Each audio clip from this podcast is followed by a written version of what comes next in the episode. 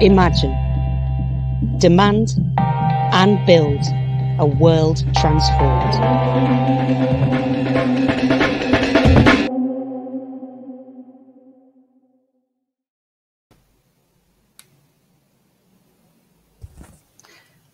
Right. Um, uh, welcome to everybody who's joining us. My name's Ryvka, and I'm a campaigner at War on Want, and I'm very honored and pleased uh, to be facilitating this discussion today uh, Palestine and Kashmir, a tale of two occupations. Um, so, before we get into the topic at hand, there are a few general announcements that I want to make about how this session is going to be run. Um, the first is just about sort of rules of engagement. Obviously, we want everyone to feel welcome in in this space and for everyone's voices to be heard. So please do bear this in mind when you're engaging with chat or comment boxes during the sessions. Don't use inappropriate, rude, or abusive language. Don't spam.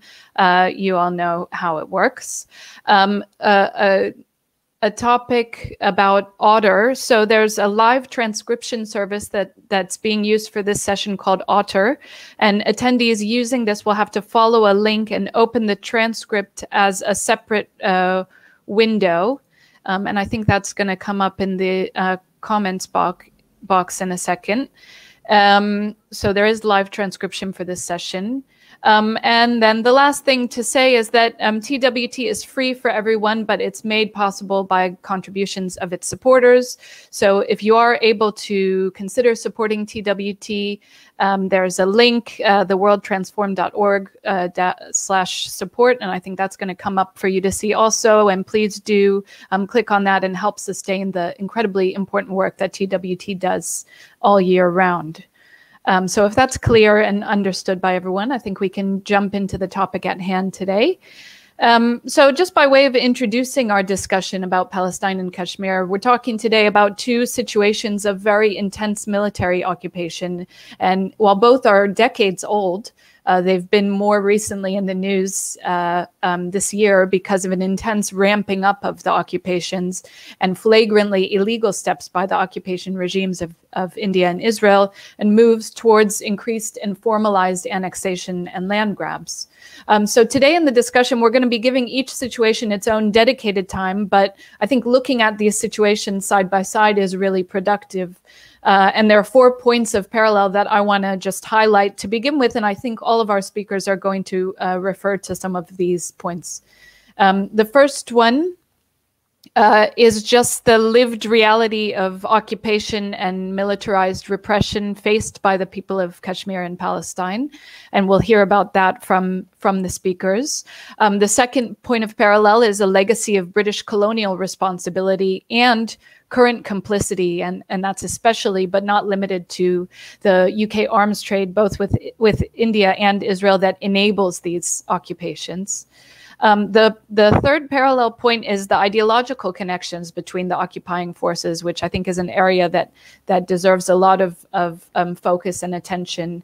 And lastly, um, and perhaps most importantly for our discussion today, um, there's a parallel point in the history and current manifestations of of people's struggles for liberation and for self determination, as well as solidarity with those struggles. So I'm looking forward to hearing from our speakers today um, about uh, especially that last point how can people here in the UK um, show solidarity, effective solidarity with these struggles? Um, so uh, we're joined by a very, very distinguished panel today. I'm very pleased uh, to be um, introducing them. They're going to be speaking on the current situations on the ground, but also on those solidarity movements that I just referred to and what we can do here in the UK. Um, so each speaker is going to speak for about 15 minutes, and then we'll have uh, plenty of time for Q and A at the end. And I'll be looking forward to hearing um, from those who are who are watching and participating online. Uh, so our first speaker is Dr. Yara Hawari. Uh, she is the Senior Palestine Policy Fellow of Al-Shabaka, the Palestinian Policy Network. Uh, she's completed her PhD in Middle East politics at the University of, of Exeter, and she is a frequent commentator um, on many um, broadcast and, and online news sites. Um, so I'm very uh, pleased to welcome Yara, and I'm going to pass it uh, over to you now. Hi, Ryvka, and thanks for that introduction, and thank you to to everyone for attending this, and to the World Transformed for for putting on this incredibly important session. Um, I'm going to give an overview of, of, of what's going on on the ground um, in Palestine uh, right now, and what are the, the sort of the key issues really facing the, the Palestinian people. Now, at the start of the lockdown, um, people in Palestine were commentating that the world now finally understood what life was like for many of them. And this was particularly the case in the West Bank and Gaza, where curfews, closures of uh, public spaces, the inability or difficulty in traveling, this lingering anxiety over perpetual uncertainty are really common features of Palestinian life. And I'm sure that was the case for many Kashmiris as well. And I'm sure my colleagues on this panel will touch upon this. This new reality, this very dystopic reality that the world has found themselves in, um, has many characteristics of daily life that Palestinians have been suffering from as a result of nearly a century of ongoing settler colonialism. Um, and I think it's perhaps pertinent here to define what settler colonial, colonialism is and to problematize the, the title of this session, um, which is uh, Palestine and Kashmir, Tale of Two Occupations. Um, settler colonialism is perhaps a, a much better tool, much better framework than military occupation because it defines it as a continuous structure of erasure. It's a structure that seeks to eliminate and replace indigenous people. Palestinians have been calling this the uh, Nakba al-Mustamirra, the ongoing Nakba, which refers to um, 1948, the catastrophe when Palestine was wiped off the map and replaced with the state of Israel. And I think many of you who are watching this, you know uh, many of the other facets of this continuous structure um, ghettoization, displacement, incarceration, bombardments, political repression. And, and you're all familiar with these images of, of checkpoints, soldiers, walls, stone throwing. And these are also many images that we also see from Kashmir. So rather than repeat this, I, I really want to give an overview of, what Palestinians in Palestine have been going through much more recently, and particularly from since the start of the pandemic. And I also want to touch upon some of the, the political maneuverings that have been going on tangentially, because I think it really um, encapsulates what it means to be Palestinian in Palestine. Now, while there are a lot of parallel, parallels between the situation in Palestine and, and that in other countries around the world who are really struggling to get COVID infections um, under control, the context of this harsh settler colonial regime really represents a very formidable challenge. It's an absolute regime of control, and it has direct and detrimental effects not only on Palestinian access to healthcare, but also on the very quality of the care itself. Now, it's worth noting here that under international law, as a recognized occupying power in the West Bank and Gaza, Israel is responsible for making sure that Palestinians have the fullest extent of medical care. Now, not only does it fail to do so, it also makes it actively difficult for Palestinians to do so on their own. Now, um, I'm going to briefly address uh, the challenges that Palestinians have been facing um, vis-a-vis the pandemic um, in each of their social geographic fragments um, within historic Palestine, starting with the West Bank and Gaza, who, who are confronting COVID 19 from a reality of military occupation. Um, and this really weakens the ability of the Palestinian authorities and the people to, respect, uh, to uh, respond effectively to the deadly virus. We're talking about a 53 year old military occupation in the West Bank and Gaza, which has seriously depleted medical capabilities. Um, and this has included the, the denial of medical supplies and equipment. Um, for example, uh, treatments like chemotherapy and radiotherapy um, are severely restricted, making it basically impossible to treat cancer patients in Gaza, um, whereas in the West Bank, it's, it's very limited. Uh, and in such cases like this, Palestinians are at the mercy of the Israeli authorities who determined if they can get permits uh, for the treatment that they need the, the military occupation in the West Bank and Gaza um, has also led to attacks on medical facilities, staff, and patients. And in, in Gaza, in particular, the, the series of bombardments um, over um, the, the, last decade have really, really depleted the hospitals there and the medical uh, and health infrastructure. Now, in terms of COVID, as it stands, there are only 255 intensive care beds in the West Bank for a population of 3 million. And in Gaza, there are only 120 for a population of 2 million. In total, between the West Bank and Gaza, there are 6,440 hospital beds. So, in, in, addition to all of this, we've also seen the Israeli regime um, engaged in much more insidious attacks against uh, Palestinian attempts to confront the virus. We've seen clinics being, uh, COVID 19 clinics being destroyed, such as one in the Jordan Valley uh, and another one much later in Hebron, um, which was the hardest hit governor um, in the West Bank. Now, in East Jerusalem, um, they've faced similar challenges. East Jerusalem and its Palestinian residents have been uh, subjected to systematic neglect since it was occupied in, in 67 and then it was later illegally annexed. Um, the Palestinian Health Ministry is not permitted access to East Jerusalem, and so Palestinians have to rely on the Israeli regime to provide services and funds, which it does so inadequately um, because it diverts most of its resources to Jewish Israeli citizens in the city. And this has led to chronic underfunding, which has resulted in shortages in, in beds, equipment, and staff. Now, the three main hospitals um, in East Jerusalem, uh, Al Maqasid, Augusta Victoria, and St. Joseph, um, there are only 22 ventilators and 62 beds for COVID patients between the three of them. And this situation of these hospitals in East Jerusalem has really been exacerbated by the Trump administration's decision to cut $25 million in funding um, to the hospitals in 2018. Um, this has really left them on the edge of financial collapse. And similarly, the Israeli regime has also attacked Palestinian efforts in East Jerusalem uh, to confront the virus, such as shutting down clinics and arresting volunteers attempting to, to distribute supplies um, to impoverished communities. Now, the Palestinian citizens of Israel are similarly neglected um, and marginalized by the Israeli regime. They live in crowded localities and they live in enclaves that, for the most part, are separated and segregated from Jewish Israeli populations. This segregation allows the Israeli regime to deprive the Palestinian population in Israel of adequate services. Now, this is a population of 2 million people, 20% of the population of Israel. And of that 2 million, 47% of that community live under the poverty threshold. Uh, so they face even more precarity and insecurity in a public health crisis such as this. Now, I've sort of whizzed through all this because I am prepared quite a lot for such a short amount of time. But on top of all of this, on top of the pandemic, Palestinians have also been dealing with ongoing political maneuverings.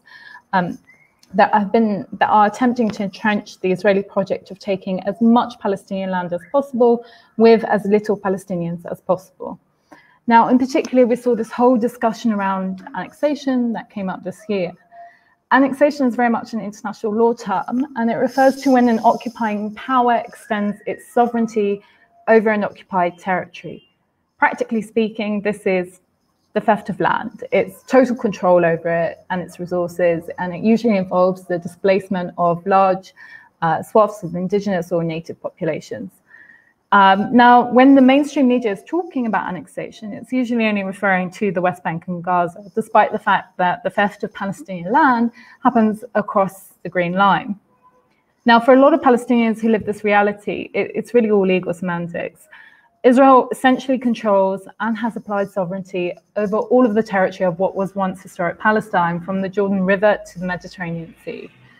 But this year it was uh, a topic of interest in the media and, and, among politicians because the new Israeli unity government between Netanyahu and his, and his rival Benny Gantz signed off on official de jure annexation. And they set the date of July the 1st. Um, as a date in which they would put it forward towards the to the Knesset, the Israeli parliament, for a vote. Now, throughout this period, we saw a lot of um, condemnations from international actors um, about you know, annexation plans. Uh, and for the most part, these were very lukewarm uh, condemnations, in particular from the European Union. There were no absolutely no threats um, of sanctions, and there was uh, no talk of any kind of clear repercussions. So July 1st came and went, and the international community breathed this huge sigh of relief, uh, saying, you know, thank God nothing had happened. Uh, and the lead up to it was this huge crescendo, and everyone was begging Netanyahu left, right, and center not to do it. Not because they were concerned about, Palestine, about the loss of Palestinian land and the violation of Palestinian rights, but I think because de jure annexation would be too difficult to defend and it wouldn't tarnish the international community, um, and it would tarnish the international community and the international legal regime because they wouldn't be able to do anything about it. Um, but it's clear to many, even though they won't admit it, that Netanyahu will continue to pursue de jure annexation, most likely in a staggered uh, and staged way, uh, starting with uh, the main settlement blocks around Jerusalem and then uh, later sort of larger areas of the Jordan Valley.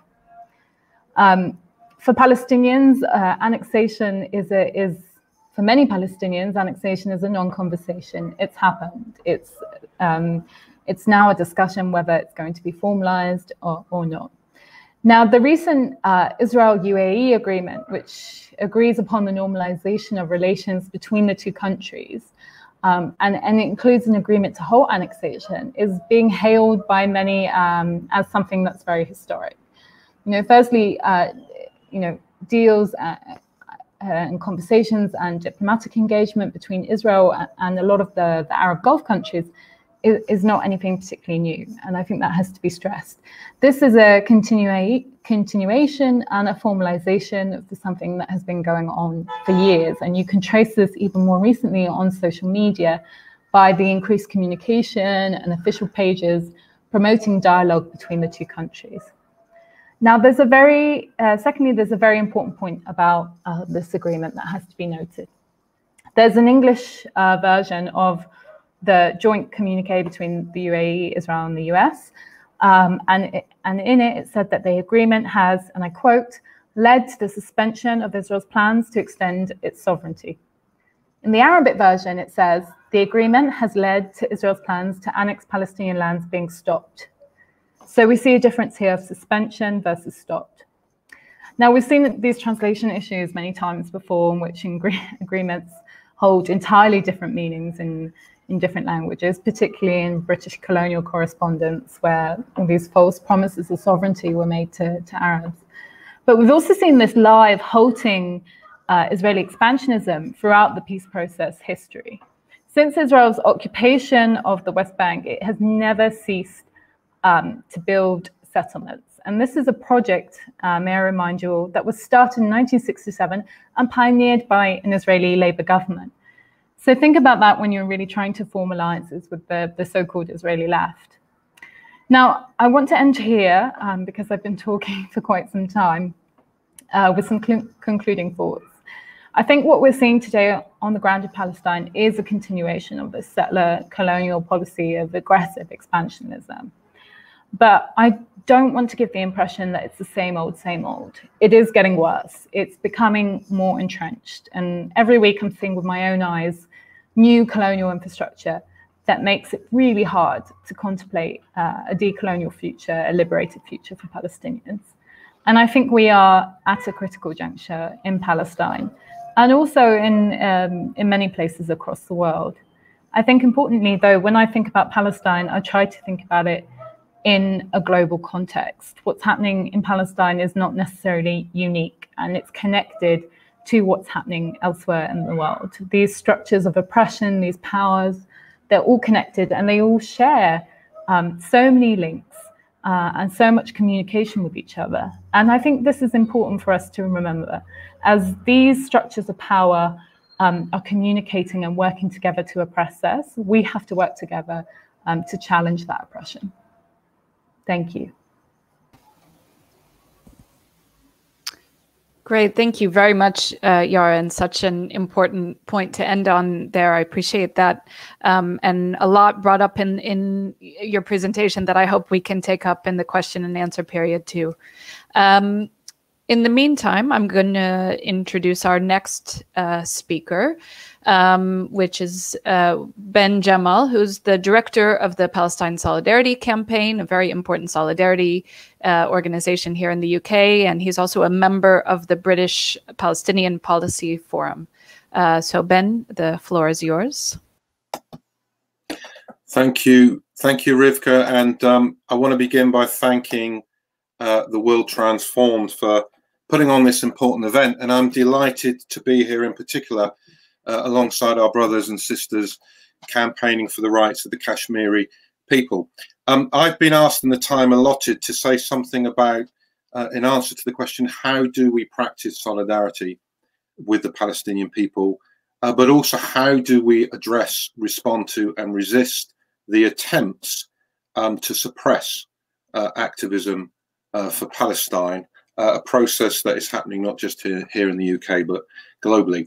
Um, I want to begin just by picking up uh, on one of the points Yara made uh, in terms of the the context and the dynamics and the discussion around uh, annexation. And I would say that when Israel uh, did announce uh, earlier this year its plans to proceed um, with formal de, de jure annexation of huge swathes of the West Bank in accordance with the map outlined within uh, the Trump plan, the so-called deal of the century, that did have some impact in shifting some aspects of mainstream uh, political discourse. We saw, for example, here in the UK, some of you will recall, um, a letter signed by about 150 MPs and peers, and not all of them uh, you would describe as the usual suspects, calling for sanctions if Israel proceeded with annexation. And that had some significance because calls for sanctions have largely uh, been framed uh, and presented as outside legitimate mainstream political discourse when it comes uh, to Israel. And uh, this was a result of the fact that the threat of annexation uh, served to remove the illusion uh, which has created the rationale for passivity on the part of the international community for decades. And this is the illusion that Israel's occupation of the West Bank, East Jerusalem, and Gaza is temporary, that there is a willingness, a desire within the Israeli political mainstream to end this occupation and a pathway to achieving that uh, through a peace process. And as Yara said, although it is clear to anyone who's had their eyes and ears open that Israel's intention has always been to establish a greater Israel, uh, encompassing, as she said, um, maximum land and minimum uh, Palestinians. The threat of annexation, in a sense, made it impossible to sustain uh, this illusion, this conjurer's distraction technique provided by uh, the Oslo process. The risk, of course, was that if there were any um, perception that Israel was rolling back on its attention to annex, then mainstream political discourse would return to a narrative of this peace process, of uh, the disallowing of calls for sanctions or measures uh, to hold Israel uh, accountable, and attention would turn away to the reality from the reality that Yara has just presented of an ongoing project of settler colonialism, of the establishment of a structure of control that meets the definition of an apartheid state, and of a de facto annexation. And we have seen that um, to a large degree, uh, that risk being enacted in the reaction uh, to the UAE deal that uh, Trump has brokered between Israel and the UAE which has been welcomed by the Labour Party, by the UK government, by most Western governments, by the UN, by the EU. And the frame of that welcome has been uh, that this has put on hold um, or even um, re represents a rolling back of Israel's intention to move to de jure annexation. That's a myth, as Yara has outlined. Uh, in the press conference immediately after the deal was announced, Netanyahu said this, and I quote, There is no change to my plan to extend sovereignty, our sovereignty in Judea and Samaria in full coordination with the United States. Uh, when he talks of Judea and Samaria, he's talking, of course, about the West Bank. So this does, as Yara said, represent a moment of danger, a moment of urgency. The Trump plan is founded on a framework of creating an alliance between Israel and Arab states that would lead to the normalization of their relations with Israel and the sidelining of the Palestinian people and their struggle for the realization of their core collective rights. Now, when Trump's deal was announced, when it was initially announced, Palestinian civil society, more than 100 organizations, came together and issued a statement calling for renewed global solidarity to oppose this deal, which they described, and I quote, as nothing less than an attempt to liquidate the Palestinian cause entirely. And that call for solidarity begins as a call for understanding and as a call for empathy. Understanding, first, first of all, to recognize the truth of the injustice being visited on the Palestinian people and the dynamics and shape of that injustice. But secondly, empathy. It calls for us to care about this, to recognize our common humanity, and to understand that an injury or an harm or an injustice to you is an injustice to me and an injustice to everyone, whether you are a black South African, a black American, a Kashmiri, or indeed a Palestinian. But solidarity, of course, calls us beyond understanding, beyond empathy to action. And the Palestinian people, when reasserting their call for solidarity, have also given us a guide to the action that they require of us. They launched in 2005 a call for a global campaign of boycott, divestment, and sanctions until Israel ended its violations of the core collective rights of the Palestinian people. And in renewing that call for solidarity in the face of the Trump deal, they renewed the call for support for that campaign and for that movement. And indeed, they called for a global ramping up of such activism. So, to the question posed to me uh, that I've been asked to address how do we practice solidarity with Palestinians? The simple answer I give is that we first educate and inform ourselves and others through events like this, but then we act and we act in the way that the oppressed people have asked us to that to act. We follow their lead and we do so because their ask also calls us to act justly in accordance with respect for international law, in accordance with respect to conventions on human rights, and in full accordance with anti racist principles. And we recognize that not to do so makes us complicit. Once we understand the situation as being one of justice and injustice, then we are obliged to follow the principles that Desmond Tutu articulated when he called for solidarity with the struggle of black South Africans and support for the South African led campaign for BDS in the 70s and 80s. Remember what he said in a situation of justice and injustice, if you are neutral, then you are on the side of the oppressor. And this was a message I heard consistently echoed uh, by Omar Barghouti, the co founder of the BDS movement, earlier this year in pre COVID days when he came to London and I accompanied him uh, to a number of meetings at which he was asked the same question to which he gave the same consistent reply What should we do? What can we do to show solidarity with you in your struggle? And his answer was consistent end your complicity.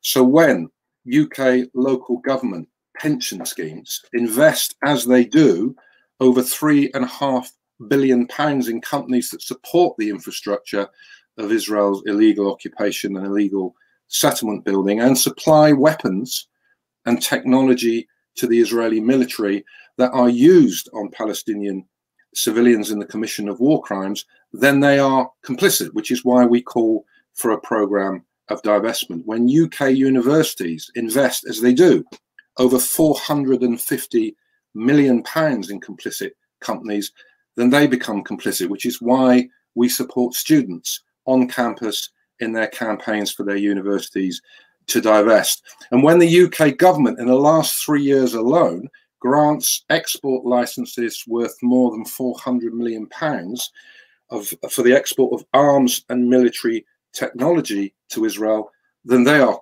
complicit. And if knowing this, we do not take action, if we do not challenge that complicity, then at an individual moral level, uh, we too become complicit.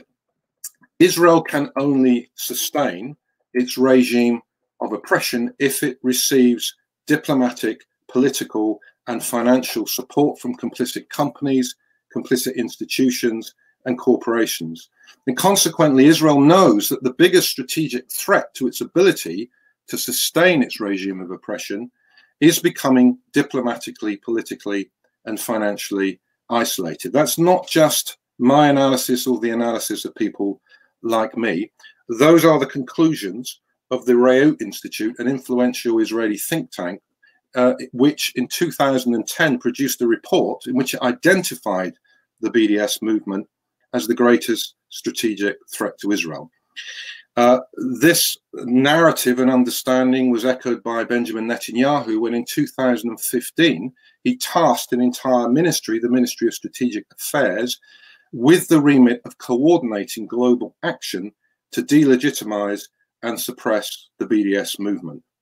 And the actions taken in this campaign include the use of lawfare, the efforts to have laws introduced globally uh, to suppress, criminalize, or prescribe BDS action. We've seen the law used in this way in the United States. More than 20 US states have introduced such laws. We've seen it introduced in France, in Germany, and elsewhere.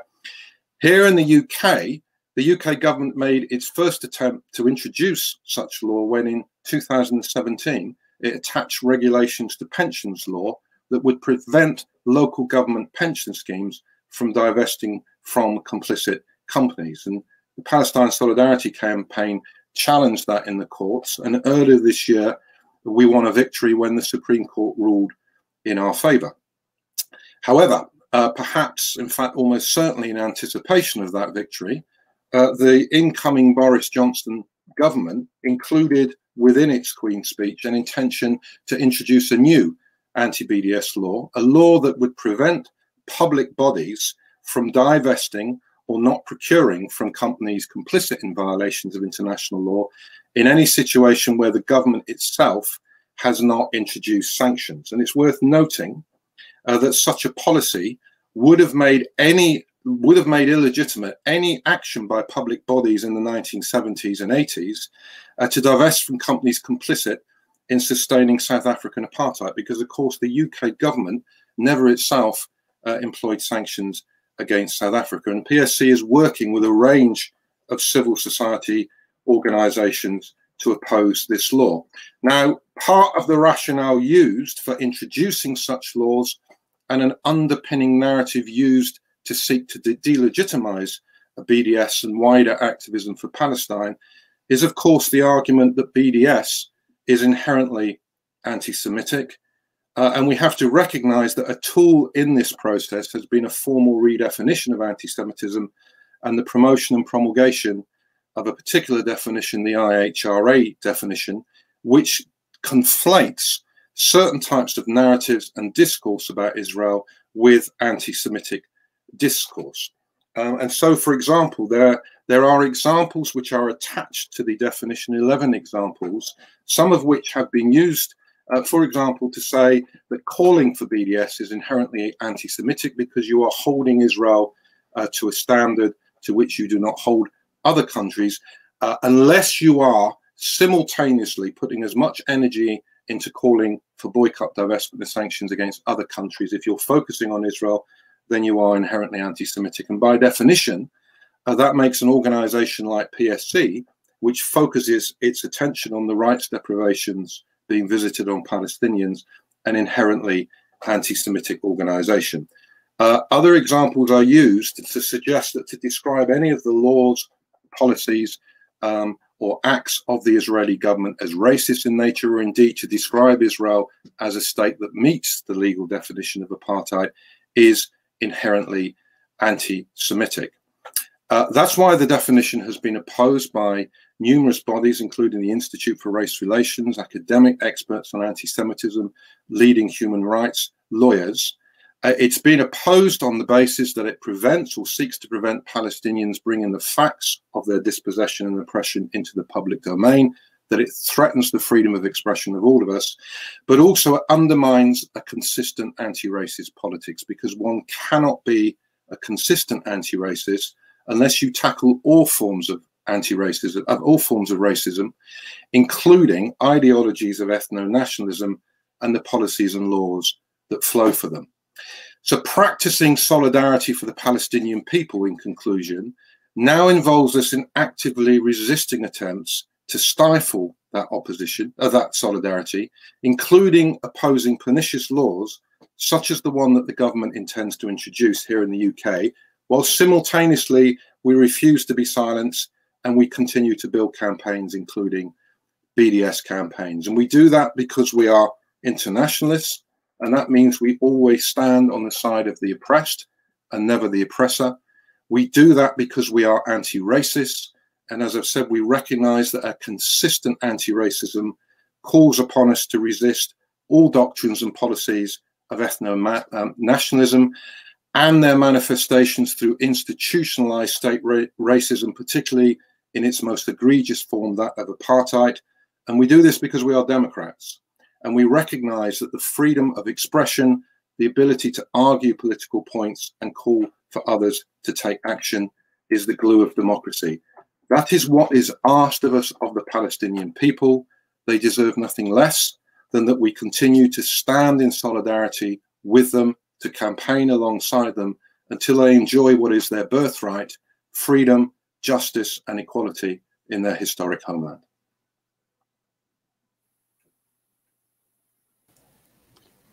Thank you so much, Ben. Such an important reminder of the the principles of solidarity and and um, and the threats to the solidarity that we have um, now. And I'm sure there will be some some good questions uh, in the question and answer period about how how what more we can do to face that.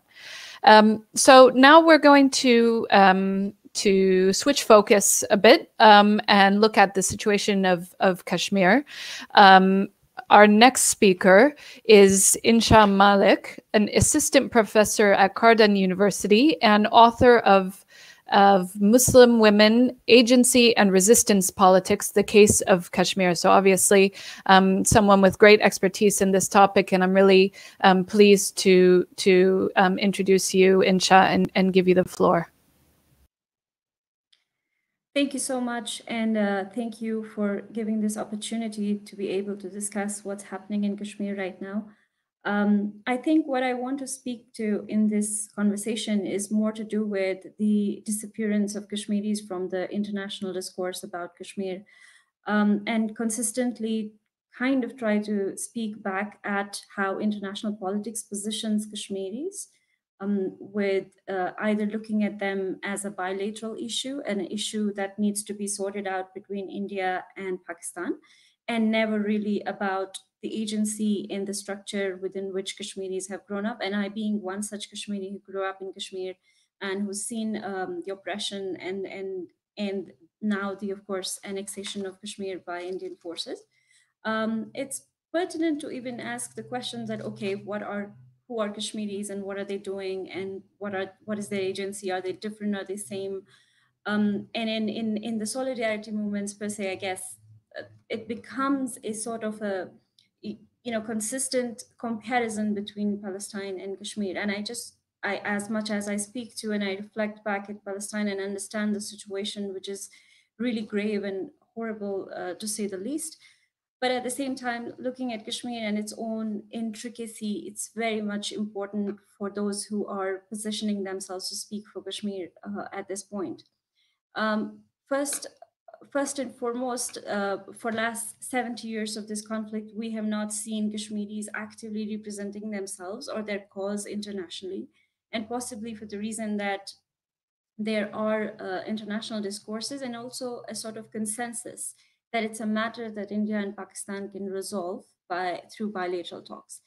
And it's uh, it's very difficult to pursue that line of thinking because when Kashmiris speak to India, they say we don't you don't have an issue like your issue is non-existent. So basically, the ultimate dehumanization. And if you look at if we look back at uh, what happened last August, it's a complete irreverence of what Kashmiris want or what Kashmiris demand um, and somehow passing laws and passing uh, different sorts of um, processes that completely neglect what Kashmiris are thinking and their agency as human beings. So, what I consider as a perfect dehumanization process. Um, and per se, when, when the question of Kashmiris arises, there's always like saying, oh, they are either Muslims who have come from outside or somehow the settler colonialism um, works in a way that it can be justified that okay they can go to other neighboring muslim countries. They don't have to necessarily insist on their kashmiri identity and, and continue to demand um, demand justice in this case. Um, for that particular reason, to actually then locate Kashmiris outside of the discourses, the international discourses between India and Pakistan, where um, you know, at least after uh, after August 5, what we are consistently seeing is that Pakistan is also unable to frame it as, as a bilateral issue, and India consistently says that this is not an issue between um, between us. This is a this is a issue that we have with Kashmiris, and we'll sort it with them. Um, so this duality of how uh, how the concerns and and and the, and the questions of Kashmiri human rights are addressed um, within the international system is actually um, quite uh, quite a big issue right now. Um, so for that reason, uh, to actually locate Kashmiris in a in a certain framework where they can come and they can represent themselves and their ideas and their history and their politics, um, it's important that there needs to be an international space that can engage with Kashmiris as independent actors. Um, like for instance, in Palestinian case, we've seen that happening with the BDS movement, like speakers uh, Ben uh, was just speaking about. But in Kashmir's case, uh, it's it's it's very much um, intermixed with the politics of what the two countries bring to the UK, and I think it's very much important right now to disconnect from that. Um, and speaking to that, I, I want to talk about the 18, uh, 1857 um, shawl weavers revolt against the Dogra regime, which was installed by, by the British. Um, this is the first instance or the historic moment in Kashmiri history where um, the shawl weavers who were organized came out and and and basically opposed the taxation laws of the Dogra regime. And that was the first instance of the formation of Kashmiri nationalist identity, or at least trying to talk about Kashmiris as a separate um, uh, or somehow having aspirations that are different from India and Pakistan. And of course, uh, to remember quite well that in 1860, 1857, we didn't have India or Pakistan in the first place. Um, and when you go back and trace that history of shawl weavers who came out and who, um, in opposition to the very brutal taxation laws, they they cut their thumbs and they said we're not going to weave shawls anymore because uh, of the oppression that is faced by the the the, the labor uh, the laborers in that industry. Um, perhaps that first instance itself shows that Kashmiris um, have consistently organized themselves in a sort of a alternative worldview or an alternative uh, level uh, question of solidarity uh, question of uh, sovereignty where they see themselves as separate from india and pakistan. And um, if we look at what happened after 1947 if we look at the international resolution in the un um, the, the, the, consistent need uh, or the consistent pressure that needed to be put on the international bodies to recognize that kashmiris may have something different to say um, have been have been ignored. And i guess like at this stage it's it's fundamentally important within the solidarity circles to recognize that kashmiris do have opinions about their history about their culture about their um, political future um, and those also need to be uh, included within the international culture and not just perhaps not just not just be spoken for, but also be allowed to speak for themselves. Uh, I think this is uh, an essential essential point that I wanted to uh, bring home. Um, in addition to that, what we see after 1947 is those Kashmiris who did try to engage with the Indian system, um, tried to articulate a Kashmiri ethno-nationalist movement or rather a nationalist movement which consisted of various ethnicities who have been living in the Kashmir region and tried to use the Indian constitution to get to a point where they can um, pass a certain referendum in favor of Kashmir's independence.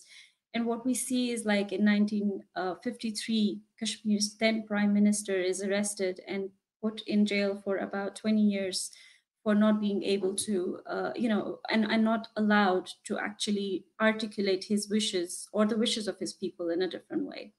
So even those people who, those Kashmiris who have engaged with the Indian constitution and the system have repeatedly faced a sort of, uh, you know, marginalization over a period of time. And the way Hindu settler colonialism, I would call it, or Hindutva oriented settler colonialism has worked.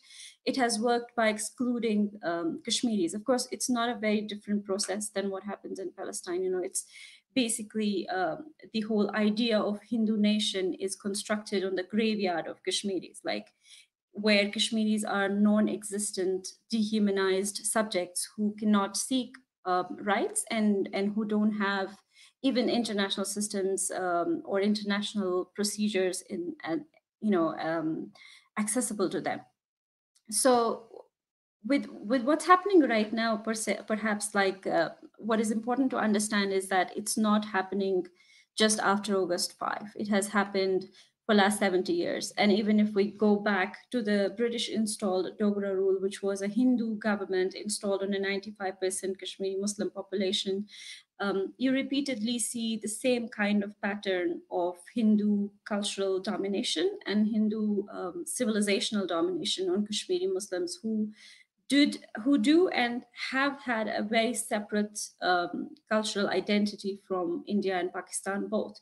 Uh, as we all understand and know that Kashmir was one of the main uh, trade routes on, on the ancient Silk Roads, and it had its own identity of engaging with a lot of Central Asian uh, regions and uh, Central Asian countries. Um, and those engagements and those transactions have been completely cut off after 1947 due to the formation of the line of control that has divided Kashmir into two parts, one with India and one with Pakistan and uh, both sides kashmiris are unable to travel and meet each other. And this active line of control i guess is also important to mention is one of the most brutal uh, line of controls. Um, the armies of both countries are stationed there so it's not a permanent border it's uh, something that changes. It waxes and wanes based on how much the fighting has been going on.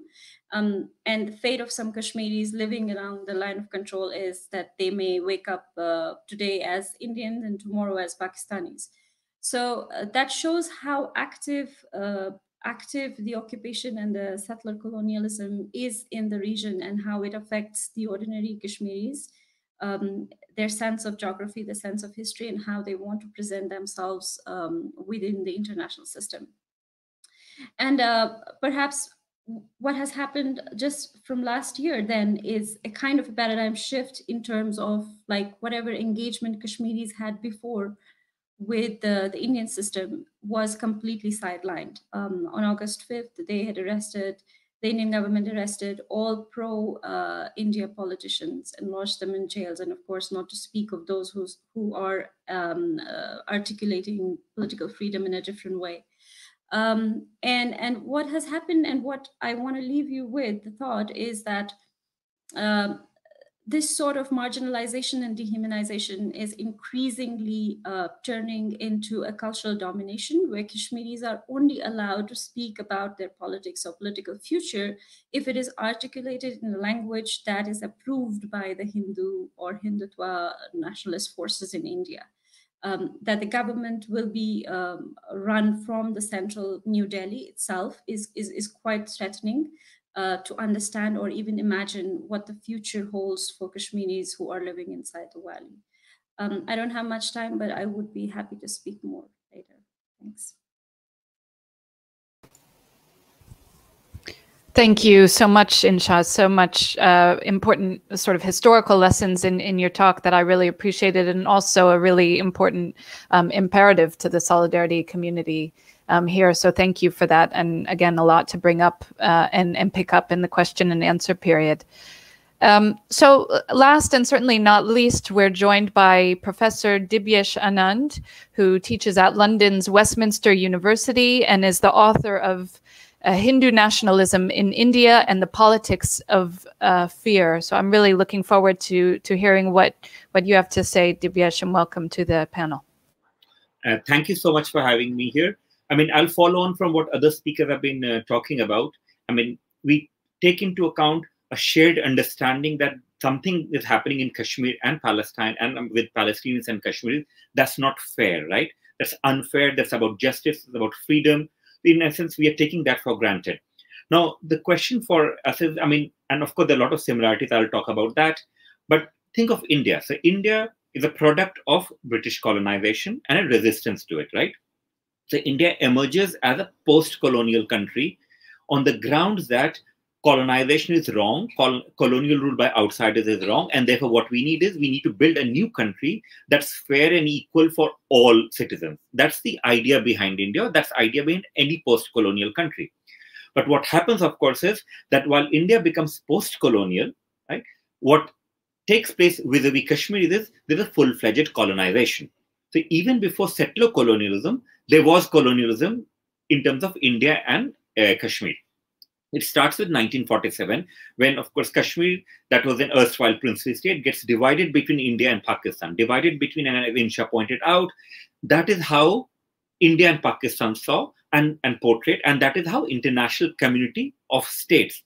I'm not saying international community of people. I'm talking international community of states because international community is essentially of a community of states. They see it as a, a sort of property dispute between India and Pakistan.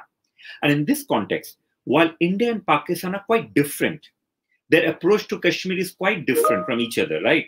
There's a commonality, and that commonality remains one of it's a property dispute. So that's how they managed, and they have been very successful in that because over time, and as Inshah pointed out, that's how majority of people or states in the world see. It's about India and Pakistan. So whenever there's an uprising in Kashmir, whenever there's incidents of uh, let's say conflict in Kashmir or no, people dying, people say oh, India and Pakistan should talk to each other and solve it. Now, the challenge with that, of course, is, as uh, there's a pointed out, complete erasure. Erasure of Kashmir from international discourse. But uh, that's what Inshah covered and others have covered in terms of Palestine. So, what I would like to focus on, what is happening in India that allows Indians to do it, but also live with it. Right? So, do it and live with it. Of course, in recent times, we find a rise of Hindu majoritarianism in India. So, Hindu majoritarianism is the idea that because India is Hindu majority, India should primarily be a Hindu nation. And because it should be a Hindu nation, who are they are enemies that we have to tackle. So, and in my own work, I've looked at the ways in which Hindu nationalists argue that the enemies of India slash Hindu nation are Muslims, Christians, two large uh, religious minorities, communists, secularists, and in the past they would also westernize media. Now that westernized media discourse is now gone because more or less media is in the pocket of the Hindu right wing, right? So now it's essentially Muslims, Hindu, sorry, Muslims, Christians, communists, and secularists. So who are the, you know, Muslims and uh, Christians are minorities. Communists are also seen as outsiders, left wing, who are enemies. So who are the secularists? According to them, secularists are those Hindus who refuse to see India as Hindu nation, right? So Hindu nationalism it's a, it has been there for almost 100 years, and the basis of Hindu nationalism is an organization called Rashtriya Swayamsevak Sangh, RSS. And RSS is essentially a fascist organization that's there since 1920s. And it is a fascist organization in every way possible, right? Now, it has been there, but it was not that strong. Yes, what you had was secular nationals of India had Hindu elements, no doubt, but it was still not Hindutva in the same way. And in fact, it was seen as enemy by Hindu nation, Hindu nationals. What we have seen in recent years is a ascendance into power of Hindu nationalists. So the Prime Minister of India, Narendra Modi, is a Hindu nationalist and he's a very proud Hindu nationalist. He's not, he doesn't even sort of say that, oh, you know, this, that, liberal. He doesn't even use the liberal language. They're very clear, we are Hindu nationalists. And they have a particular agenda. They do want to convert India into a Hindu nation. How do they do it? They do it by showing Muslims the right place. Right places basically should be subservient. So in practice, what's happening in India is conversion of Muslims from citizens to subjects. Right? So something that's quite similar to what happens with the uh, uh, Palestinians who are forced to be Israeli citizens, right? Something along those lines. So that's the way. But an important aspect, and of course, Kashmir is not the only factor for them. Kashmir is only one of the many things. So they want to essentially make all Muslims and Christians in India subservient, and of course defeat seculars. Kashmir is in a way the dress rehearsal. So what they did last year in Kashmir, while removing the de jure autonomous statehood, we are saying de jure, not de facto. De facto, Kashmir was already an, practically annexed by India, right? So they had hardly any autonomy in reality. But at least in theory, they had some autonomy. Even that was taken away. And the question is not that the autonomy was taken away, but it was taken away without consent. And what we find, of course, is what is the how do we describe any kind of political rule that governs a population without any consent. It's colonization, colonialism. So that's what we find. But what we find in August 2019, of course, is a next phase in colonization, not a new colonization. And what has happened in India, and we can look at India and Kashmir, is that while Hindu nationalists are, in a way, being extreme in India and doing it with, you know, in blatantly without any shame, India was already colonial in Kashmir since 1947. So while in India, this whole debate about secularism, Hindu nationalism, and all of that, for Kashmiris, there's hardly any difference between secular Indian nationalists, right wing Hindu nationalists, and for that matter, left nationalists. So the only difference would be the left Indian nationalists say that Kashmir belongs to us, but they should be given some rights. The secularists will say Kashmir belongs to us because the Muslim majority, and we as secular country need a Muslim majority state to show that we are secular but they have no right for to ask for self-determination. And Hindu nationalists who say that, of course, Kashmiris have no right to self-determination, but the moment they ask for any rights, we have the right to dehumanize them. So that's the difference. But from Kashmiri perspective, it has been full-fledged colonization. That full-fledged colonization, I mean, in my own work, I've been looking at it written, and a lot of Kashmir have been pointing out its political rule, military occupation. So military occupation is a very small but important part, right? It's political rule, it's paternalism. And this is where, I mean, we have to bear in mind that, and we know it, that colonization is never about simply colon, it's uh, never about violence, use of violence. It's not simply about political rule, territorial control, economic control, social control, cultural transformation, and all of that. It's also about representation. So representation of Kashmiris as Muslims and therefore separatists, Muslims who are victims of Pakistani separatism, Muslims and therefore terrorists, Muslims and therefore threat to India. Right? So this is the kind of representation. And so Islamophobia is the heart of it. But not only that, and this is something we have to bear in mind. The current, uh, so the erasure of Kashmir, even politically, uh, last year, or attempted erasure of Kashmir politically in terms of within Indian constitution, right? And conversion of Kashmir from a, autonomous state, in theory, to something that's complete union territory and therefore directly ruled by Delhi was practically justified in the name of liberation, right? And it was justified in the name of largely taking revenge for what, according to Hindu nationalists, Kashmiri Muslims did to Kashmiri Pandits, Kashmiri Hindus. So, in a way, Indian state and Hindu nationalists portray themselves as defenders of the original inhabitant of Kashmir, the Kashmiri Pandits. That's how they portray. Of course, that's not the reality, but that's how they portray themselves, right? That they are the defenders of the minority. They're the defenders of women. They're defenders of uh, all all a kind of minority. So there's attempted demonization of Kashmiris, Kashmiri Muslims in particular, and valorization of Kashmiri Hindus to then say Kashmiri Hindus are victims, Hindus are victims, and we need to take revenge. And that's how they are functioning. In all of that, what of course happens is there's acceleration of dehumanization, there's acceleration of violence. Now, if you look at resistance in Kashmir, resistance Kashmir ranges from non-violence to violence, right? Ranges from what would be seen as secular to quite religious. But what Indian nationalists and this Indian nationalists, not only Hindu, so Indian Hindu and Indian secular nationalists have been good at, they've been good at reducing the entire gamut of Kashmiri resistance to Islamic resistance and Islamic violent resistance, according to them.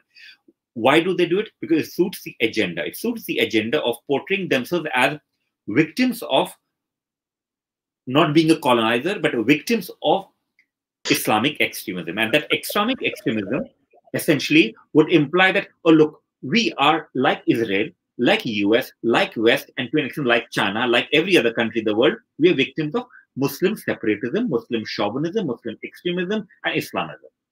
And India has been good at that. In fact, India got better at it than US since 1919. So what US did post 9-11, India had been doing that since 1919. So from very beginning, uh, let's say when there was an armed uprising, 1989-90 in Kashmir, right? Said armed uprising had elements that would be seen as secular elements and called for independence from both India and Pakistan. And those who were more religious oriented and wanted to join Pakistan, right? All kinds of the range. India reduced everything to saying that it's about joining Pakistan, it's about Islamism. So that's what the game they had been playing.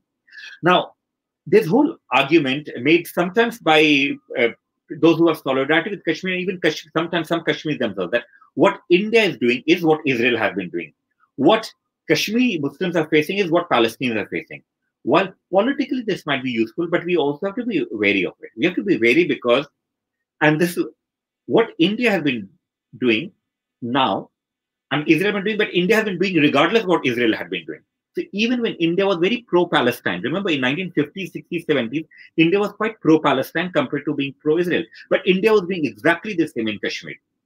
And therefore, while solidarity between Kashmiris and Palestinians and pro-Palestine and pro-Kashmir uh, movement is important, we have to bear in mind that India was the original colonial power in Kashmir from 1947, regardless of what Israel does and did, right? And the second argument that what Kashmir are experiencing, what Palestine is experiencing. Kashmir has been experiencing since 1947. In fact, one could say, why not have a discussion of what Kashmir are experiencing is what Uyghurs are experiencing, or what Tibetans are experiencing, or what Kurdish people are experiencing, what Palestinians are experiencing, what Kurds are experiencing in Turkey or Syria, or what uh, Uyghurs are experiencing. What we find, of course, is in international arena, there's more discussion now of Palestine and Kashmir, where there's almost a sense that Palestinians are the favored, I know it's sad to say, but favored victims, and we need to have our approach or our movement that's like them to get international attention. We know that what Palestine is suffering is gross, but that's how it's approached. But there's very limited discussion on what Palestinians or Kashmir are facing vis-a-vis Tibetans, who are Buddhists, or Uyghurs, who are Muslims but occupied by China, right, and colonized by China with concentration camps and everything, or by Kurds. And why is that? There's a reason for that. There's a reason for that, of course, is the geopolitics. Geopolitics, because that's where we have to be careful who supports whom and who can speak for whom. So, for instance, talking of Kurds and Palestinians would might upset Erdogan, right, who otherwise speaks for Palestine. Talking of Uyghurs and Kashmiri will upset China. China is an ally of Pakistan, which is seen as an ally by some Kashmiris. So you see, geopolitics is very complicated, but that does not imply that we as activists, as scholars, do not at least recognize similarities in terms of colonial projects taking place in different parts of the world. And those parts of the world include Israel and Palestine, you have India and even Pakistan to an extent in Kashmir, you've got China and with Uyghurs and Tibetans, you've got uh, Turkey, you've got various other uh, countries, Ethiopia with the Ogaden people. So we have to recognize that we are dealing with a world which is technically and in name post-colonial, but in reality very colonial. Right? And when it's very colonial, we need to acknowledge and recognize what are the different approaches taking place in different parts of the world. And when we have a situation where, let's say, India, Israel, China, US, and even Turkey, they learn from each other while competing with each other sometimes and sometimes collaborating with each other. There's also a need for the victims, right, uh, the colonized people to have solidarity with each other, and for those who support colonized people to have solidarity with each other. So, coming back to India and Kashmir again, an important aspect is that India is facing a major crisis, right? India is facing a crisis where even the nominal democracy that exists, right, is in jeopardy because India is facing a real threat of not only fascists being in power, but fascism becoming the hegemonic ideology. So, what Indians need to realize, right, who didn't care about Kashmir, that what happened to Kashmir is happening, will happen, will happen to large parts of India, not all Indians, but many Indians, right? So at least even from the self-interest perspective of, uh, of Indians, I do think it's very important for Indians to rethink, question their own state's uh, approach towards uh, Kashmir, be, be in a way say sorry to Kashmir for what had been happening, and ultimately build a solidarity movement, which is not about oh we should do it because it hurts us also, though that could be a start, but very much about that all human beings in the world are equal, and what India has been doing is colonizing. And in, we need to to be genuinely post-colonial. We need to challenge dehumanization, violence, paternalism, and everything, and we need to have solidarity with all those who have colonized Kashmir and others. Thank you very much. Fantastic. Thank you so much, uh, Dibyesh. And I, I, really appreciate the points that, that you made on the sort of limits of the parallels. And I think going back to some of the um, some of what you've said and the other speakers have said about the principles of solidarity, it's not about kind of trying to draw direct parallels, but all but our sort of movements need to have those principles of international solidarity with a mind towards the sort of global uh, um, political stage. So very, very appreciative of, of your talk and of the points. Um, and thanks to all of the um, speakers. I, I, think it was a really um, fantastic presentation. And there's some really good questions that we have in um, the box. So I'm going to move to those questions now. And I think, yes, we're going to bring all of the speakers um, uh, up for this. So um, the I'm just kind of looking at my notebook here. The actually, what uh, the first question I want to go with is a sort of specific uh, uh question. I think this would be for Inshah and Dibyesh, and it was um, just a question about the disenfranchisement disenfranchisement of the marginalized through the NRC and the CAA, and and if you can also tell us um, about what what is the NRC and the CAA, that'd be um, very appreciated. Thanks. Should I? Okay, I'll go ahead with this. So NRC, so uh, National Register for Citizens. So in India, this whole uh, discourse around, especially Hindutva, Hindu nationals have been uh, putting forward discourse that we have a lot large of infiltrators, so foreigners. So essentially, they mean Bangladeshi Muslims, right? There's a demonization of Bengali speaking Muslims as not Indians, but as Bangladeshis. So this whole register, they were creating a new register for citizens, right? Which would imply identify who's a citizen, who's not a citizen, right? Now, India has also passed law where if you are a non-Muslim, it, you could be Hindu, Christian, uh, Parsi, uh, not, not Parsi there, but uh, um, Sikh and others from the neighboring countries of India. But India, you are technically then entitled to citizenship. So basically, there's a move by Hindu nationalists to disenfranchise.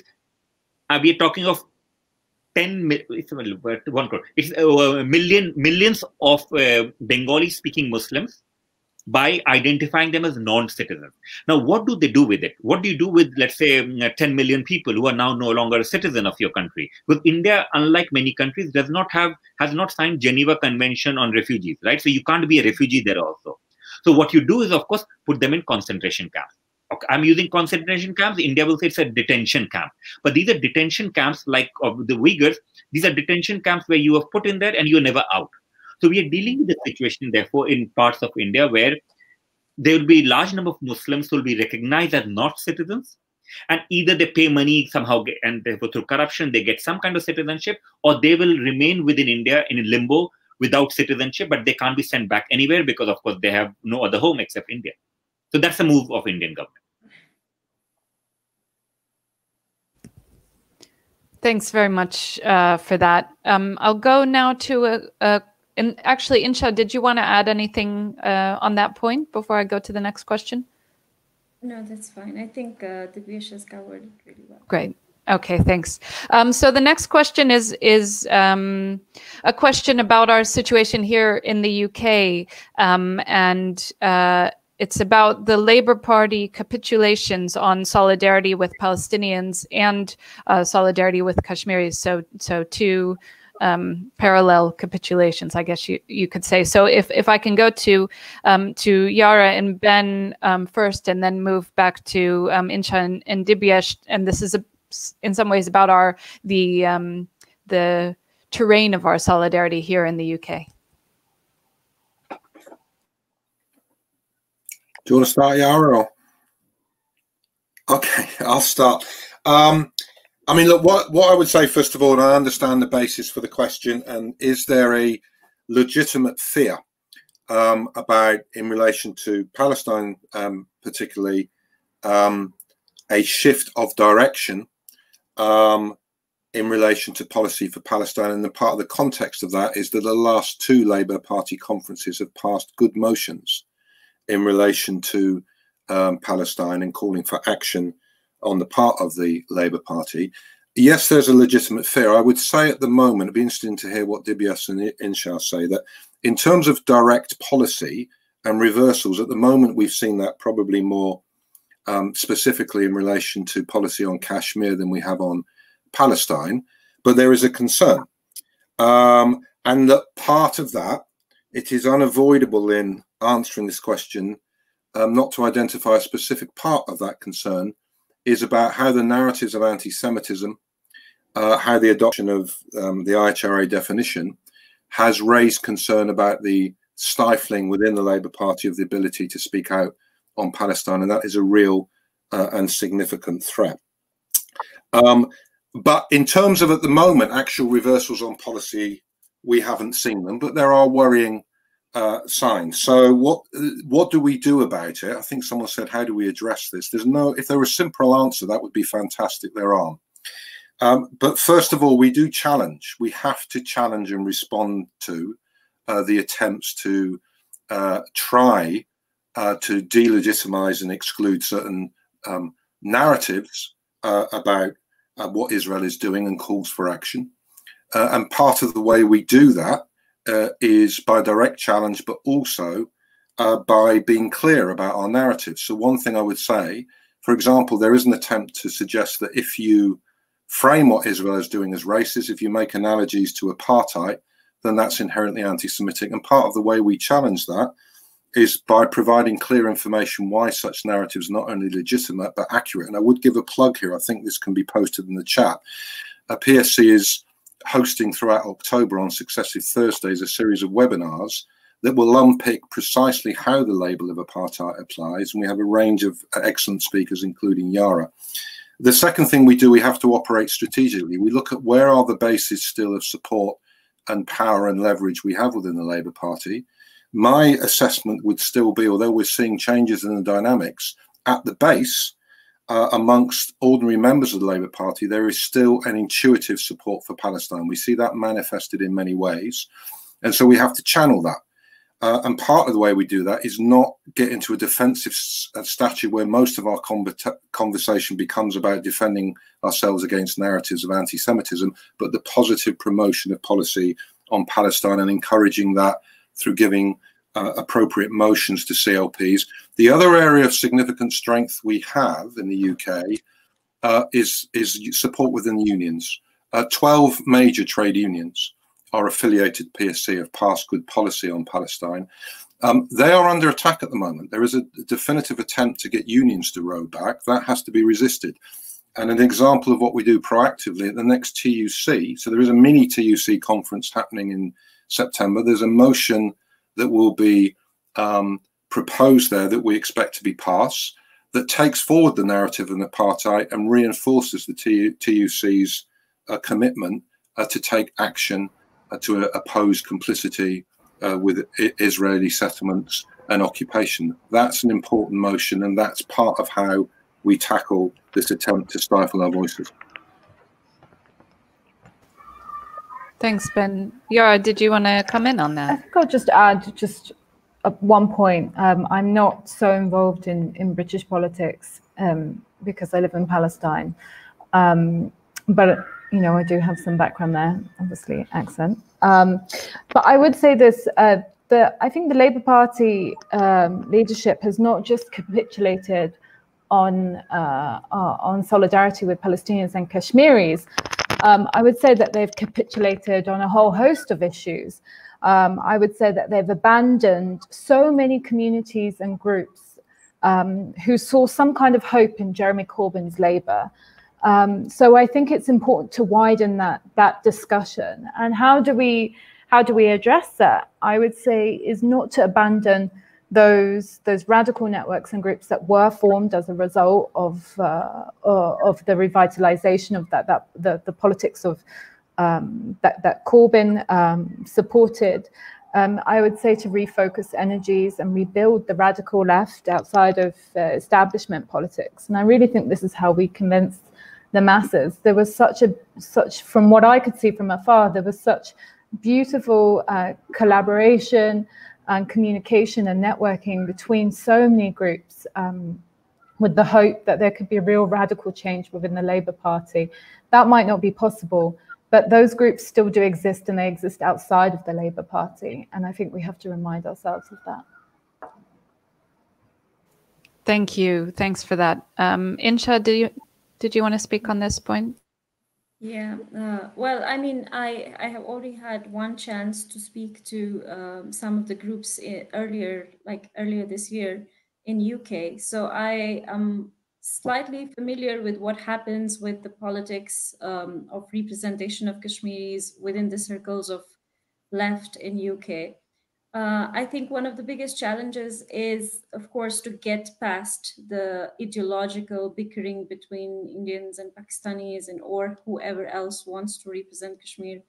Um, I guess the voices of Kashmiris get really stifled and, and they aren't really heard. Um, and for me, as an academic, as a scholar, my interest has been that there needs to be more engagement with Kashmir's regional history. Um, it's uh, it's it's actually its own position outside of India and Pakistan's imagination of itself, uh, because that's what will help us to then articulate a narrative which is not necessarily, you know, very easily bracketed under A, B, or C. You know, like it's Islam, like I mean, the narratives of Islamophobia, where they're like, okay, these people they are all supported by Pakistan, they're all jihadists or they're all terrorists um, they don't have their own standing for what they demand. And I think it's important internationally to look at Kashmiris um, outside of those those frameworks and actually shift uh, the narrative from what it has become as in a very dormant uh, or a very uh, sort of back and forth between between the right wing and the left wing.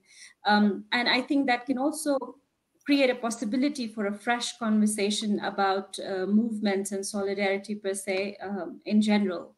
Um, and speaking back to what Ben and Yara are saying about in, in case of Palestine, I think um, increasingly it's it's it's difficult to speak in a language that you can get clubbed under, you know, being anti this or anti that or um, I guess there needs to be a more cohesive and comprehensive uh, narrative for the left, which speaks about anti-Semitism in the same vein as speaking for Palestinians or Kashmiris or uh, Uyghurs or, or uh, let's say Kurds, um, without necessarily, you know, talking up, you know, without seeing them as issues that are um, against each other or in really like outside of the interests of each other.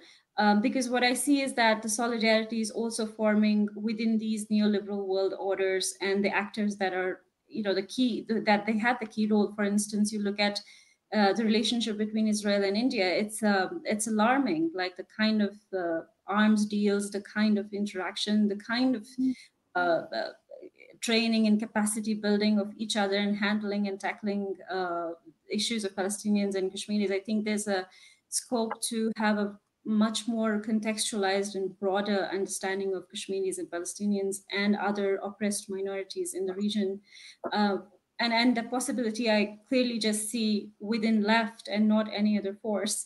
Uh, so I guess those are some of the points I think that needs to be considered in UK as well. Thank you. Yeah. Thank you for that. Very useful. And um, Dibyesh, if I can go to you now, and I'd love to hear your thoughts on Labour. Party, right? I mean, there was a withdrawal. Now, of course, if I mean, we, we, often talk of pro lab, uh, this lab uh, lobby, pro that lobby. I mean, if if there's one uh, ethnic minority group that's very elector electorally very powerful here, that's the Indians, right? People like myself.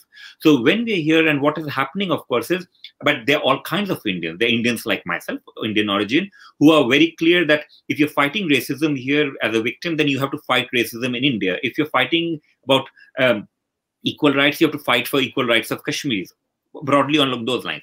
And of course, then there are Indians who would say that, of course, we are victims here, but we are the uh, Hindu, we support Hindu nation. So what has happened is within Labour Party, there has been a mobilization of pro Narendra Modi Indians and making it very clear to Labour Party that you will lose again and again if unless you sort of sort with uh, work with it. So in a way, I'm not very harsh with Labour Party. I can see what they're doing, but I don't think it's going to work because now they are stereotyping and imagining what Indians want. But in that process, they're ignoring Indian Muslims. They let's forget Kashmir. That's um, Indian Kashmiri Muslims, right? Or uh, Kashmiri Muslims colonized by India. But they're ignoring people like myself. Now, one thing to bear in mind with Labour Party, and I end with that because there's no answer to it. As Inshah pointed or hinted, and this is something we have to bear in mind, that even the Labour Party resolution that was pro-Kashmiri, I mean, if you scratch beneath that surface, you realize that it was not actually pro-Kashmiri resolution. That was very clearly driven by particular agenda, and that agenda in, in UK context, and UK is the worst place of all the countries in the world other than India and Pakistan, where the Indian-Pakistani lobbies play a very crucial role in shaping the discourse. So a lot of time within Labour Party, you have a resolution that will say pro-Kashmir, but you scratch beneath the surface, they're very clear. It's India or Pakistan. So you know that's largely about Pakistan. And then the pro-India lobby does the other way around. But sadly, unlike Palestine Solidarity Campaign and other things, I think there's a lot to be learned from Palestinians and others in how to mobilize here. But and I'll end with this. One challenge I know through, let's say, pro-independence Kashmiris based here, they faces they face, of course, the tragedy of what's happening and suffering of Kashmiri Muslims in, by Indian occupation.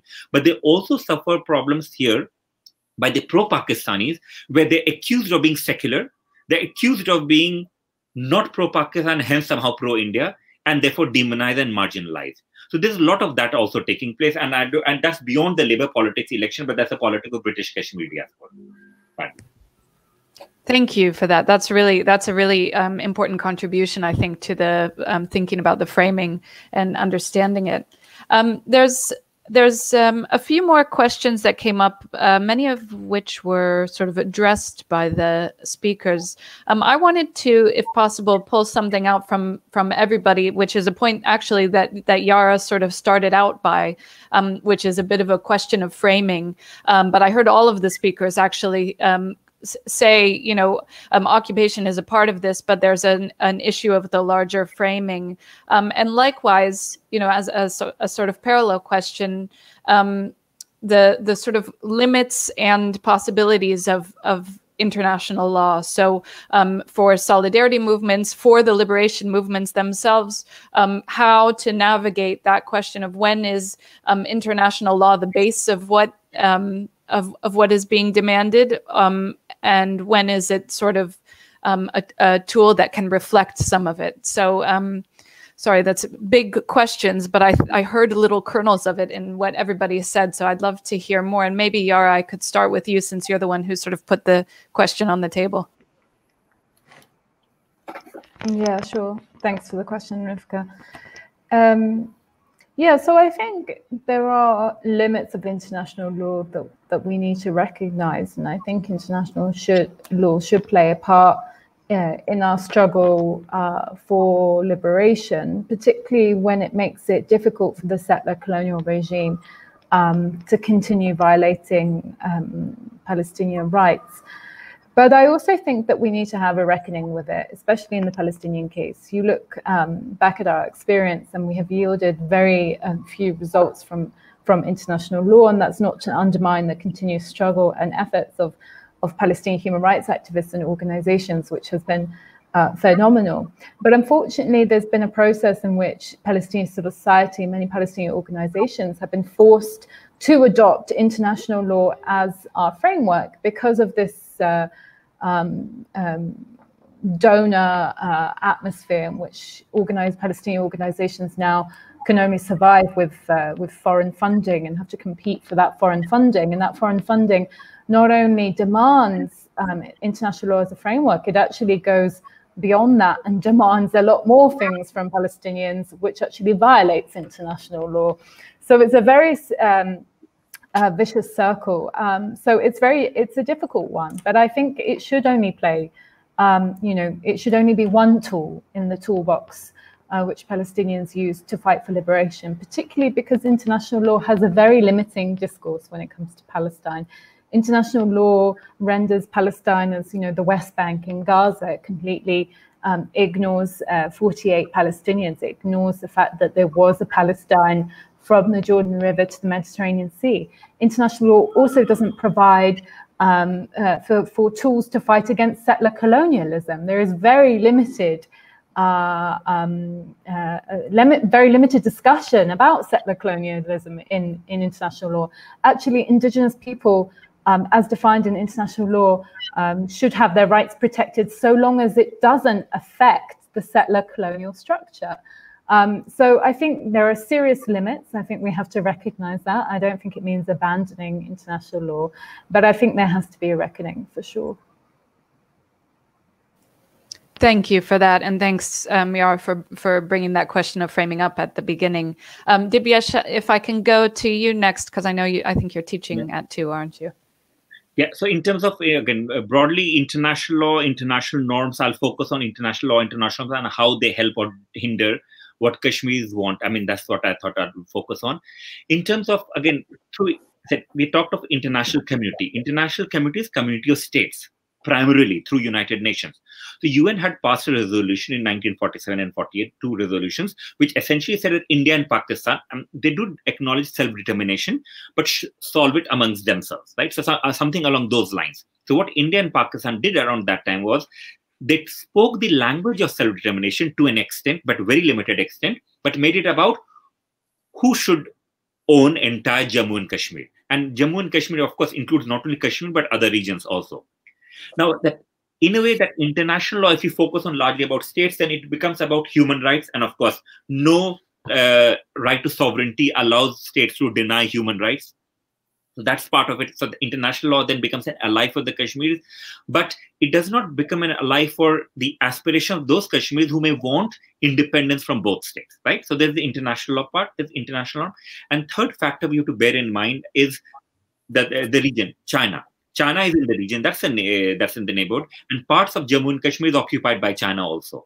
So you're dealing with a very complicated conflict. I know Palestinian conflict is already very complicated with so many actors, but you're also deal another complicated conflict where you've got two emerging powers, India and China, right?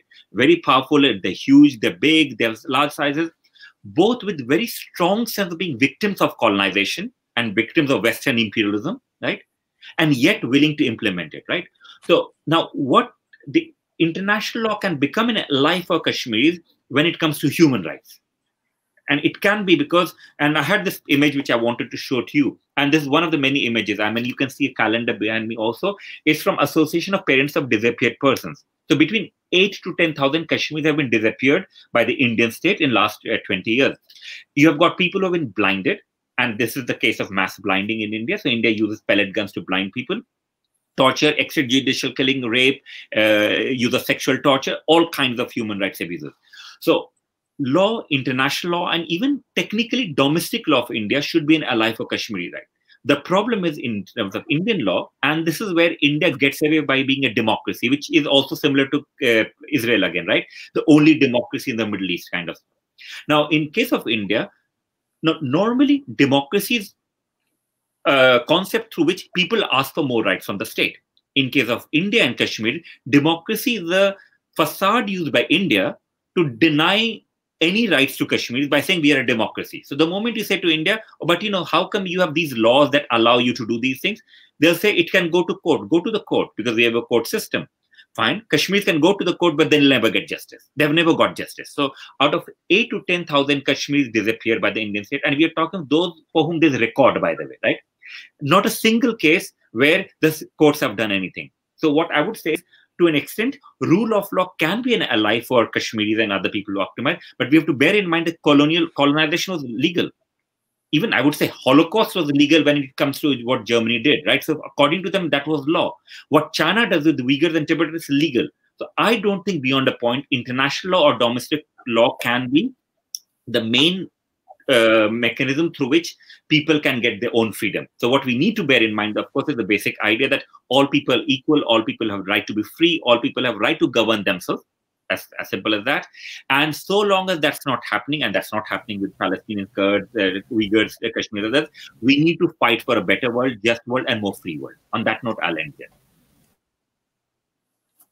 And I know I have to go, so I'll say bye to you all and thank you very much, right? Thank you. Thank you. Yeah. In fact, I think uh, we have two minutes left. So I, I want to give um, Inshah and Ben, if you have um, just a sort of closing statement. And then I just wanted to um, say something more about how people can continue the discussion. Um, Inshah, do you want to? Uh, yeah, sure. Um, I think um, I just wanted to end up with a couple of uh, points that I have um, in my mind, and those are mostly to do with like how, you know, how we think outside of these colonized geographies is very different from what happens inside of, let's say, Palestine or Kashmir. Um, when we look at, for instance, law, again, speaking back to what Dibyesh was saying, when you look at the legal system in, in, in India, and and of course the one that was in place before uh, August 5, like the court systems and everything, um, they are increasingly politicized and they're used to the benefit of the oppressor and not to the oppressed. And I think um, such is also the case with the international legal system as well. Like it, it can be used, it can be uh, you know it can be kind of uh, put to the put to the test of how how much it can yield for the ones who don't have power and i think it's very important for us to also globally um, discuss what are the avenues for people who the law has failed in the context that we're talking about um, I think that's uh, that's also part of the earlier point about uh, you know what the left can do in UK and how to think through these uh, difficult situations. Thank you so much. Thank you. Such that's a, a really a great um, point to end on. Thanks, um, Ben. I'm I'm going to give you the uh, the floor as the last commentator of the session. Okay, thank you. Um, I'll, I'll just finish with one thing. One quick comment um, and I would concur with what's been said, I think, about the limitations uh, of law, in particular what Yara said about its uh, international law's application in Palestine. It speaks to certain aspects of the injustices that have been visited on the Palestinian people, uh, but not to all. And of course, we also have the problem, um, which is why people become frustrated with using the lever of international law about how is it implemented and what are the dynamics of power that exists within the institutions that are there to implement uh, international law. My view on that, and I, I, guess this is a broader thing, that in our campaigning and how we use international law, we need to think strategically. We recognize the limitations, but we recognize where uh, it adds weight and takes uh, the agenda of justice forward. An example might be a campaign we're running at the moment to ask local government pension schemes to divest. And we want to talk to them about all of the companies they invest in that are complicit. But we recognize that that conversation can begin and have energy when we are focused on those that have been identified by the UN database as being um, complicit. We don't regard that as anything like an exhaustive list, but we know we have leverage there. We know we have st strategic leverage. And my final remark, I think, and the importance of events like this, and maybe it's going back to something Dibyesh said at the beginning of his remarks. Um, you know, we use international law strategically, but we are um, appealing to broader notions, to notions of justice, to fundamental notions of rights. We recognize the synergy in our uh, in our causes and where we can support each other in our struggles. We recognize the differences, but the fundamental synergy in our struggles is that they are both struggles against unjust systems of power that make appeal to notions of ethno-nationalism, on the, the, notion that rights can be allocated to people based on ethnicity, religion, uh, culture, or race. And we oppose that fundamentally. And we do so from core principles of our common humanity. And that is what always has to be at the heart of our struggle. And where international law supports that, we use it as a leverage, but we never lose sight of those core principles. Thank you, Ben. What a great, again, a great point to end on. Um, so um, we're two minutes over right now, but I wanted to thank the um, the speakers who are uh, who are still with us here. Um, it's been a really great uh, discussion, and I learned a lot and have a lot of thoughts to um, to go away with. Um, for folks that are watching, if you want to continue this discussion, there is a dedicated space on the TWT Community Forum, and I think there's a link in the um, in the chat box that shows how you can do that. Oh, or it's actually on the screen there. Um, so that's a way to kind of keep the conversation going. Um, another way also is to attend other TWT 20 events. Um, so please do register for other events. They are filling up quickly. Um, and um, you can attend more events like this one and, and others. Um, and you can go to the registration box, which I think is going to show up also. and lastly, if you enjoyed this session and uh, want to help sustain the work that TWT is doing both in this festival and beyond, please do consider supporting TWT. Um, the, again, the link um, will be posted, but it's theworldtransformed.org um, slash support. Um, it's a really important way to bring us together, bring different movements together, um, and, and have these conversations that we so desperately need during this time. So thanks very much for everyone who's, who's been here, who's been commenting, and um, hope to see you at some more TWT events.